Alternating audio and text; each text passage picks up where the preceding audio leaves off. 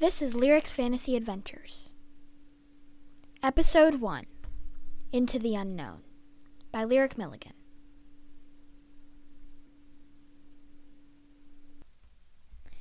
Drath peered down the damp, musty cave. He heard water dripping from a corner. Then he heard what he was looking for claws scuttling across moss covered stone. He sighed deeply. I know you're in there. The scuttling got more frantic. It sounded loud, like the creature was large and afraid. Drath stepped down into the cave. He held his sword above his head, and then brought it down on a nearby rock, letting off an echoing clang. The sound scared the creature and sent it tearing out of the rock. The the Drath tripped the creature as it ran past him and began dragging the massive spider out of the cave, through the surrounding wetlands, and back towards his house, complaining all the way. Drath, do this! Drath, do that! Drath, go get your little sister's hunting spider and give it a bath. Just because I don't want to be a sorcerer, I have to do everything around here. Drath turned to the spider, inexplic- inexplicably named I Eat Unicorns, by Drath's little sister when she was five. Do I get a hunting spider? Moon's plenty, they say. But no. Moon was the world's most pitiful excuse for an Eric spider. Despite being twice the size of a normal member of his species, he produced half as much half as much Eric venom, a potent healing potion, and never when you wanted him to. He had ruined six backpacks, a suit of chainmail armor, uncountable lunches, and once Drath's perfect ink black hair. But, despite his flaws, Drath felt a strange affection for Moon. And of course, without Drath's ownership, Moon would likely face death under the Spider Master's sword. Drath heard a shout from above. Hey, kid! Drow! Get your miserable butt out of Lightwood before I kick it out! Lost in his thoughts, Drath hadn't noticed the change in scenery. He was a dark elf, part of a line of noble warriors and great heroes. But dark elves, as you probably know, have a reputation for evil that precedes them, forcing them down to the lowest corners of society. You can't like even like spiders around here without being deemed evil. And that's where Lightwood comes in. In the Queenswood, an ever shifting elven court, each race of elf gets their own piece of land. And Darkwood, where Drath and the other dark elves live, was by far the worst. It rained all the time, all the time, was full of weird, gross mushrooms, and smelled bad. And if, by innocent mistake, you ended up in Greenwood, Lightwood, or Archmage Forbid Thronewood, may the gods be on your side. Drath looked up at the treehouse the angry voice was coming from. He saw a high elf clad in an ornate tunic, shaking his fist. Drath shouted back, Oh, go fall out of your stupid treehouse! But Drath was smart. He knew it was pointless to argue. So he dropped the heavy hunting spider and began to run blindly. I Eat Unicorns followed him out of sheer panic. Drath ran and ran, jogging over light streams and once through a shallow river. However, Soon he tripped over a log and splashed face first into a shallow, duckweed filled bog. That's how he knew he was back in Darkwood. As he climbed out, he saw a glow coming from a pit nearby. A ladder snaked down into the pit. Drath stood up and tried to brush the swamp muck off of his already muck green armor. He shouldered I Unicorns, walked to the pit, and tried his best to climb down. Inside, it was warm and dry. He saw his mom who was stirring something in a huge pot. His mom looked up. You're tracking marsh mud into the house. How many times do I have to tell you to take off your armor before coming in? Give it a rest, Mom. The. Where has. Drath sighed. That's easy to fix. Why don't you get me some armor that doesn't look like someone kicked it around for a few years? You should be glad I got you any armor at all. You know, sorcerers don't need armor. Give it a rest, Mom. Where has Nala wandered off to? She's the one who should be tracking down her stupid spider. Your sister is in Greenwood. Greenwood? What in the Dragon Empire is she doing in Greenwood? Some adventurers came by the other day. They got drunk on dew wine, even though we told them not to. They wandered into Darkwood, even though we told them not to. They killed a few riding spiders, even though we told them not to. And now, the Spider Master is out for blood. Nala's down there trying to keep things from getting out of hand. It took Drath a moment for that to sink in. Then it hit him. Adventurers! This was a chance for him to finally see some action. He raced around the cavern, snatching up his pack, sword, crossbow, arrows, and Moon, who seemed upset at this development. Then he scrambled up the ladder and back towards the marshy path towards Greenwood. It didn't take long for him to notice the squabble. On the border between Greenwood and Lightwood, a circle of young sorcerers, Nala among them, the, were were casting a mage barrier spell, which created a shimmering wall separating the two groups. On one side, the adventurers were cowering together. They were mostly humans, with one holy one among them. Most of them had paladin insignia. All of them were too terrified to move. One of them raised a shaking hand. We didn't mean to cause any trouble. We just wanted to explore. I thought humans were, uh, loud in the Court of Stars. And on the other side of the wall stood the Spider Master, an imposing drow woman. She was brandishing a lance with a tip made of a dripping spider fang. And as if that wasn't scary enough, she was mounted atop her favorite spider mount, a big venom smite named Warrior, who she had raised from an egg and who would follow her into the abyss. The Spider Master was jabbing at the barrier with her lance and bellowing at the quivering sorcerers. What are you doing? Let me get at them. We can't just let adventurers wander into the court willy nilly. Next thing you know, we'll get the Crusader lackeys and then even raiding parties. And they hurt breadstick. Let me at them. Drath instinctively backed away from the scene. When the Spider Master's wrath was incurred, pity all who got in her way. But he was also strangely interested. These adventurers were new and he knew they could be his ticket out of the Queenswood and into the real world. Drath approached the adventurers, trying his best not to be noticed the sp- by the Spider Master, who was still screeching at the sorcerers. He approached one of them. On closer ex- inspection, a huge gash was revealed on the adventurer's arm. A small smile crossed Drath's lips. This was his time to be a hero. Drath pulled one of the vials of Eric milk out of his pack. He pulled out the stopper and touched a drop of the milky white fluid to the adventurer's lips. To Drath's dismay, a grimace of pain crossed the man's face, and the gash on his arm widened instead of shrinking. Nala, seemed to noti- seeming to notice Drath's distress, left the line of sorcerers and walked over to where Drath sat. Drath! Are you trying to kill that poor man? Drath looked up. Uh, I'm sorry. I thought I thought it was a healing potion?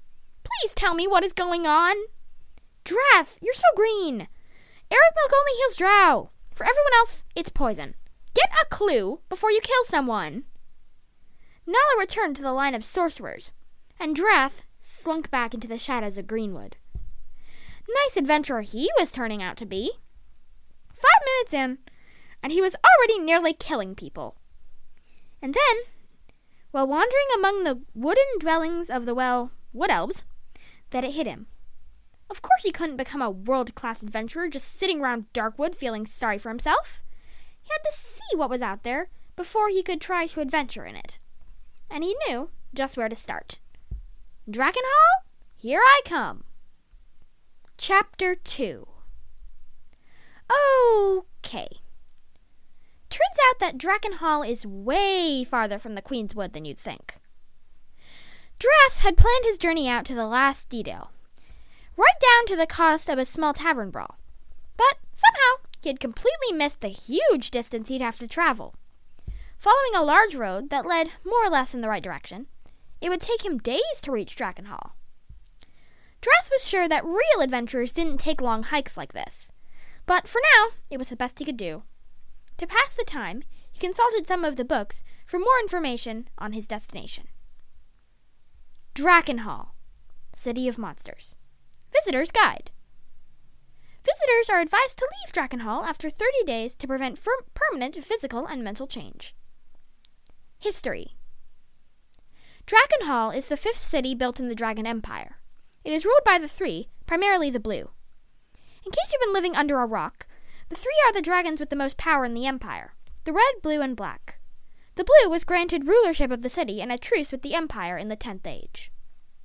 Current information Drakkenhall is the least governed city in the entire Dragon Empire, which is kind of saying something. Though the blue attempts to maintain order, the black rules much of the city, resulting in pockets of power for the Prince of Shadows. Quite a bit of the city is in ruins, and dangerous magical experiments and sketchy trading abound. Drakkenhall is a city for outcasts, thieves, cults, monsters, and thrill seekers. Visit at your own risk. Places and times to visit. Drakkenhall uses the old calendar, so use that to plan your visit. Go around the Crow Festival for the spectacle of your life, if you're prepared to pay through the nose for in fees. Most places in Drakkenhall are unmapped or shifting, so you never know what you might find next if you explore. It's best to stick to the mapped regions. If you venture beyond, bring a sword and at least a little magical skill. Other information. Beware! The statue of the three at the gates spits actual fire. People, mostly tourists, are barbecued daily, and the blue almost seems proud of this. Drath turned back to the path ahead and sighed. He had a long way to go, and he didn't know how to use his sword.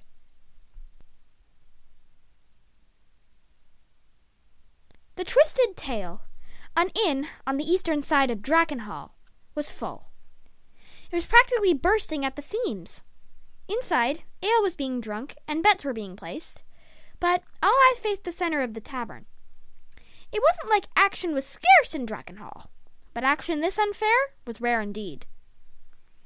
In the center, a ring had been formed. Inside the ring, a fight was beginning. It was five against one. On one side stood five fully armed adventurers, each clad in, ar- in sparkling armor and wielding menacing weapons. On the other, a single figure stood. Obviously inhuman, horns curled from their brow, claws stuck out from their fingertips, and fire glowed in their eyes. They weren't armed, but it was obvious that they didn't need to be. As the crowd looked on in silence, the figure raised one blood red arm. Is this why you called me here? I have better things to do, you know. Across the barrier, a small human woman wearing a crown of demonic runes shrugged. I figured I had to feed you in blood or something. Oh, please. How many times do I have to tell you I'm not that kind of demon? What have the other summoners been telling you? I worry sometimes. We don't talk much. The rest of the demonic summoners are, you know, evil, and have evil demons. The crowd was getting restless. A dwarf cried, Just fight already! It was obvious something had to be resolved, and quick. The demon turned toward the adventurers. Listen here. The only reason any of you are still alive right now is that Jenny has a summoners meeting in four minutes and can't afford to be late. So get out of here now, and don't let me see you again. Mm-hmm. The crowd groaned collectively as the terrified adventurers fled the inn. The demon sent a white hot a white hot blast of hellfire after them. Then the demon faced the crowd. You're next in five, four, three. The inn set a world record for fast emptying. Soon, everyone was gone except for the woman, the who was cowering in the corner under an upturned table. Mm-hmm. the de- the demon walked over to her and wiped a smudge from her face. What are you doing? You're late for the meeting. Chapter 3 Drath plopped down on a log along the road. He couldn't walk any more. His feet hurt. He was still stewing over the events in Greenwood, and he still had several miles to walk to Drakkenhall. And even if he managed to get there, he had no idea how he would survive what he was quickly realizing to be one of the most dangerous places he had ever been in. He had to face it he was stuck. Then he heard a shout from behind him. Are you in a rut? Do you wonder what to do next for your li- in your life? Find salvation in Santa Cora. No matter what god slash gods you prefer, you can find them in the City of Temples. Drath's first reaction was annoyance. These pamphlet hawkers were everywhere, trying to rake in tourist gold pieces. He was nowhere near Santa Cora, and yet here they were. And then it hit him. Why walk to Drakkenhall when you can get possible instant transport to Santa Cora? No. Plus, the City of Temples didn't sound any like anywhere he could possibly get killed. He he got it from the log and began chasing after the shouter with renewed vigor. Come back! Come back! I want to go to Santa Cora! The pamphlet person didn't seem to be used to people actually wanting his pamphlets, so he was stunned as Drath chased him. He threw a handful of pamphlets over his shoulder and began to sprint back down the path. Drath snatched a few out of the air. He tore one open and began skimming it. The pamphlet was the usual touristy stuff about the grandeur of the cathedral, the many festivals, and all the myriad religions practiced there. There was lots about the priestess, more about the gods of light, and, disappointingly, not a word about instant teleportation. Drath sighed. If Santa Cora was off the table, his only option was to continue on to Drakkenhall. It, and if that meant wearing a hole in his metal boots, so what? He was willing to do anything but return to the Queen's Wood. He pulled out his short sword and did a few practice swipes. He would get there, and he needed to be ready. The Summoner's Capitol building stuck out on the busy skyline of Drakkenhall. It made no effort to stay hidden, its high domed roof protruding, and its huge windows adorned with stained glass renderings of demons and their masters. It was an imposing place for an eighteen year old to enter with nothing but a crown of the Diabolist and a satchel full of, well, everything. Jenny had no idea what to expect. She didn't even have her demon, whose support she was kind of relying on. She brushed the third rune from the left on her crown and made one last attempt to make contact. Hey, Hellkeeper! I know you're supposed to have my back, so can you come and help me? Please! A scratchy voice came back from the rune. Jenny, abyssal communication lines are a little shaky. They can't hold up to the kind of abuse you're giving them. And I think you can handle this yourself. The rules are clear. No demons at the summoners meeting. Hellkeeper out. Real helpful, Jenny grumbled. Having a Hellgate guardian as a demon doesn't matter if he's never there when you need him. Jenny slowly eased open the large doors. Inside it was dark, with only a few shafts of sunlight illuminating her steps. At the other end of the huge high ceilinged room, another light was burning. Immediately recognizable to Jenny as Hellfire, the light was coming from the horns of a demon. A demon who was accompanied by a wood elf Jenny's age. Zena! Jenny cried. Then she looked up. What's Death Knell doing here? I thought demons weren't allowed. Zena looked at her oddly. Of course demons are allowed. It's a summoners meeting, not a paladin guild. Who told you demons weren't allowed? Jenny tapped the communication rune again. She waited as it buzzed to life. Then she shouted, Hellkeeper! If you ever find yourself at a demonic party, it's assumed you want to be to be there. Officially, demonic parties are only allowed with Diabolist permission. It is assumed that demons have better things to do. This does not, of course, prevent demons from throwing them anyway.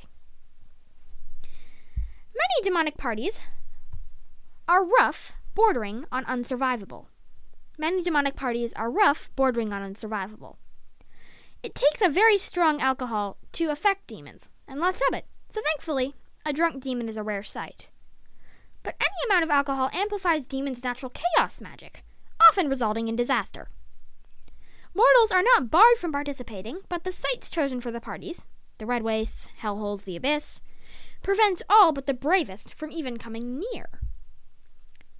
When Hellkeeper entered the party through a makeshift teleportation gate fashioned out of paint and a broom handle, he knew it was going to be good. The magic in the air was strong, and someone kept summoning a chaos beast. Although he did want to look out for Jenny, he had been planning this for weeks. He was sure Jenny could get along on her own for a few hours. He walked outside and sank into a hot tub full of lava. He noticed two other demons in a magical duel and ready to spell to knock both of them off their feet. Then he felt that telltale buzz in his ear. Cursing under his breath about smashing Jenny's crown of the Diabolus to pieces, Hellkeeper clambered out of the hot tub and walked to the corner of the deck, obscured by a giant ale barrel. As soon as he reached it, the communication crackled. Explain yourself! What do you mean? Hellkeeper asked, playing dumb. Zena informed me that demons were not only allowed, but required at the meeting. So stop playing dumb and tell me where you are. Is that a chaos beast? Hellkeeper gave up. I'm at a party. There, is that enough? It depends on where you're at a party. Any gates? No serviceable ones. So, where are you? Hellkeeper took a deep breath. Hellmarsh. Hell Marsh? You're at a party in Hell Marsh? You lied about the meeting so you could go have fun with your demon buddies. I swear, Hellkeeper, if you don't teleport over here right this minute, no amount of magic will keep me from kicking your stupid demon tail so hard it's between your horns. Clear? Uh, okay. Jenny got a bit scary when she was angry. Hellkeeper immediately began laying the groundwork for his teleportation spell.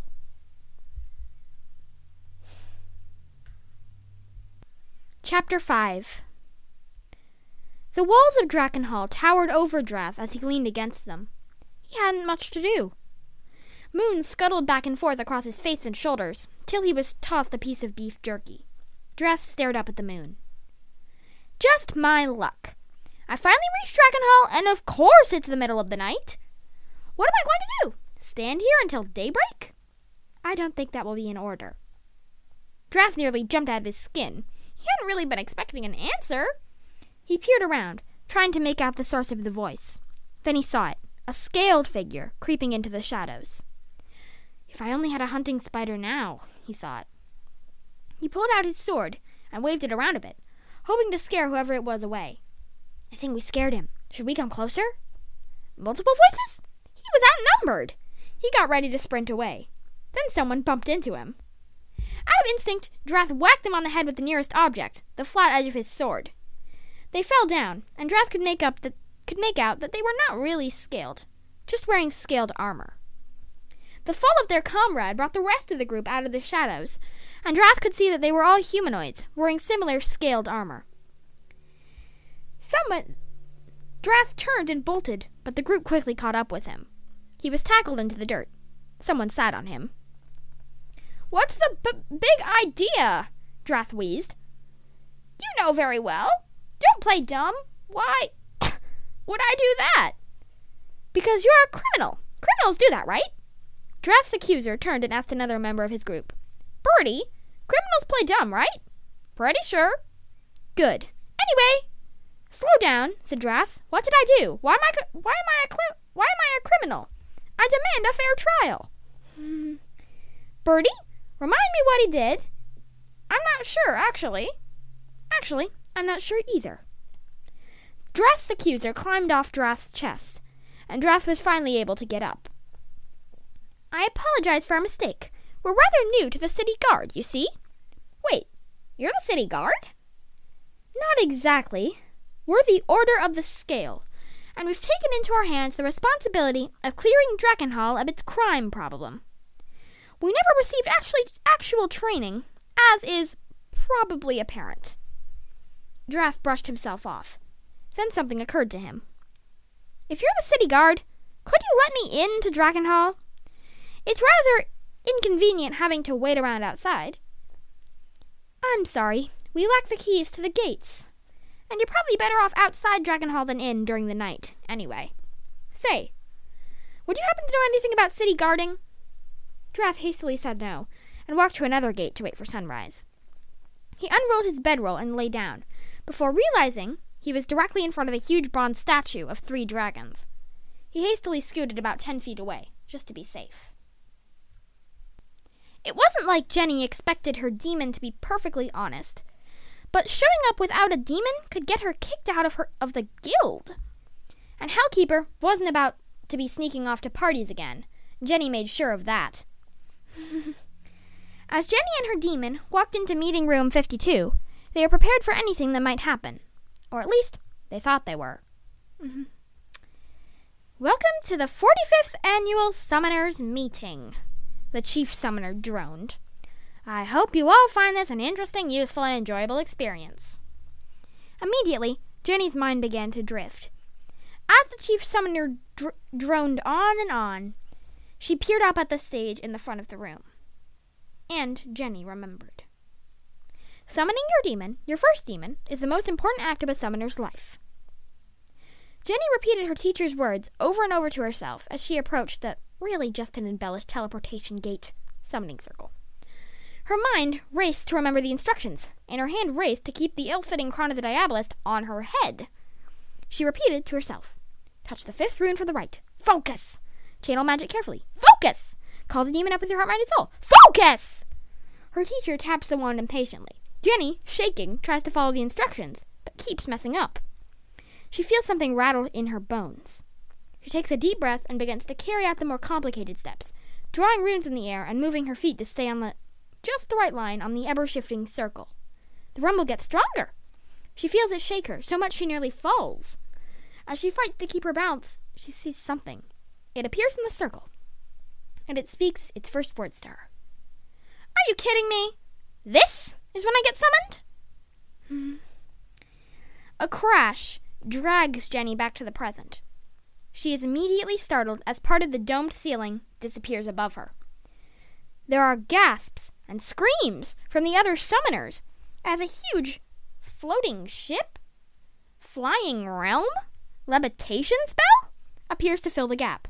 Mounted atop the front of the whatever it is, is a female human wearing armor covered in spikes. She is holding a flag emblazoned with the blood red sigil of the Crusader, and she is grinning evilly. I don't know how long you thought you could hide from us, but your time is up. You have five seconds to prepare before we crash your demon party. This has been Lyric's Fantasy Adventures, Episode 1 by Lyric Milligan. Watch for Episode 2 coming soon.